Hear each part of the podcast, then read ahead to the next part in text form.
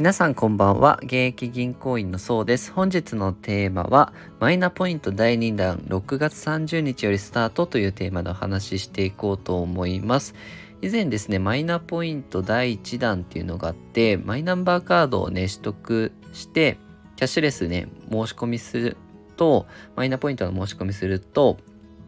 5000円の最大ポイントがもらえてたんですけど、それのね、第2弾が始まりますよということで、6月30日からポイントの申請ができるんですけど、その条件っていうのが、えー、マイナンバーカードの健康保険証としての利用申し込みを行った人で7500相当のポイントですね。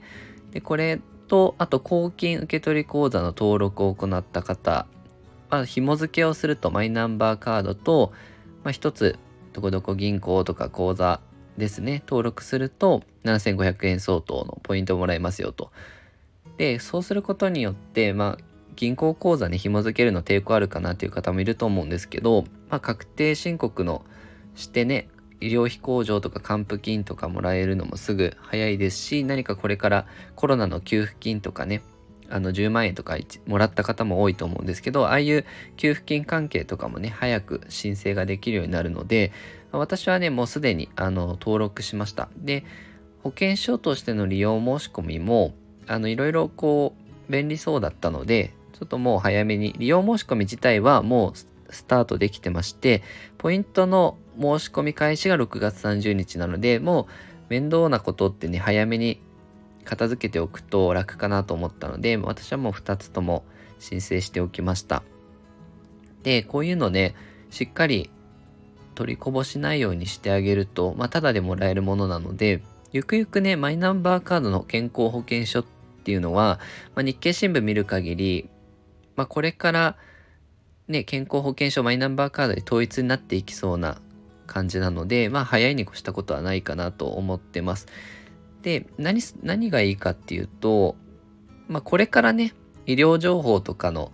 あの、蓄積ですよね。どんな薬飲んでるかっていうものだったりとか、過去の、まあ、病歴とかね、そういったものも見れるみたいで、まあ、医療ミスですよね、ないようにというか、診察のミスとかも減ってくるんじゃないかなと思うのと、あと、高額療養費制度って、一度建て替えして、あの、医療費が高額になってしまった場合、限度額、自分の年収とかにもよるんですけど、限度額に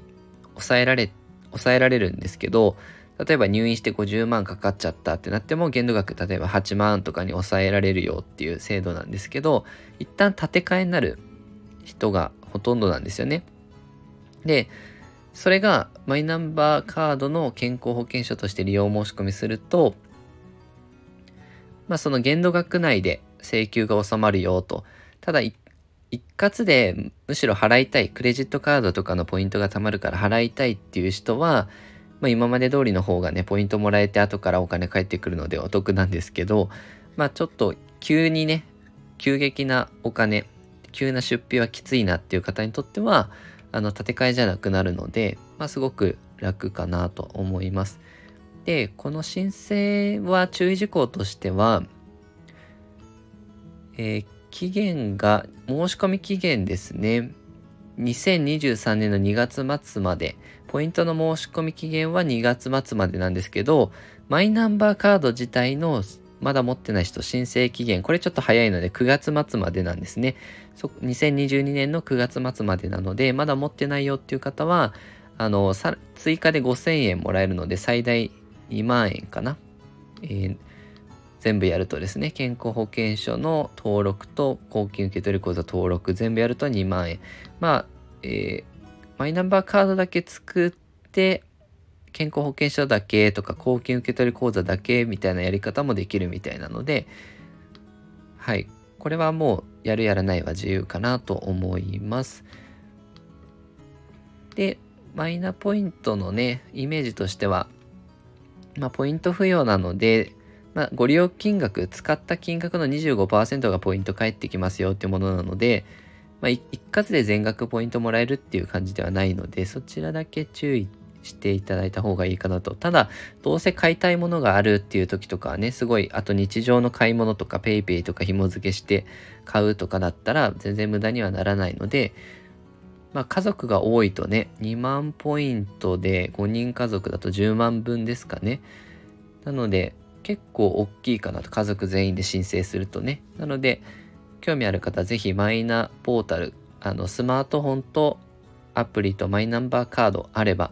もうすぐ、まあ、スマホとマイナンバーカードですね、あれば家でもすぐ手続きもう5分10分で終わってしまうので、ぜひぜひやってみていただければと思います。えー、このように、えー、収入を上げる支出を下げる運用するをテーマに発信していきますので、よかったらチャンネルのフォローよろしくお願いいたします。本日は以上です。ご視聴いただきありがとうございました。